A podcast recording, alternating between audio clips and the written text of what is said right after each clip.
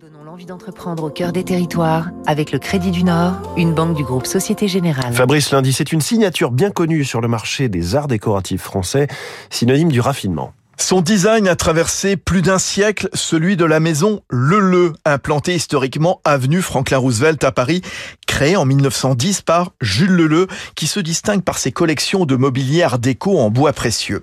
Meubles, luminaires, tapis noués main, chacun des objets est réalisé sur mesure, qu'il s'agisse d'une création originale ou de la réinterprétation d'un élément de la collection.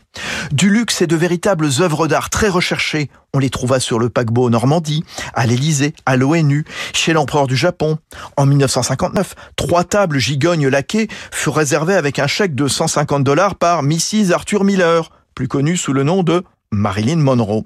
Le Shah d'Iran aussi fit une importante commande pour les fêtes de Persépolis en 73, mais sans la régler. Du coup, la maison Leleu dut fermer.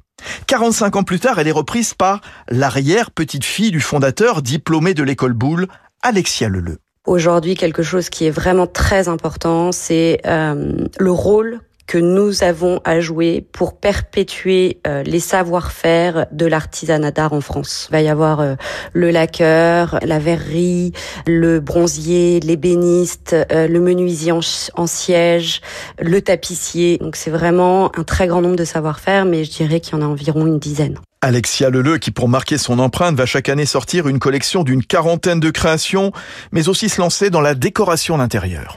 C'était Territoire d'excellence sur Radio Classique.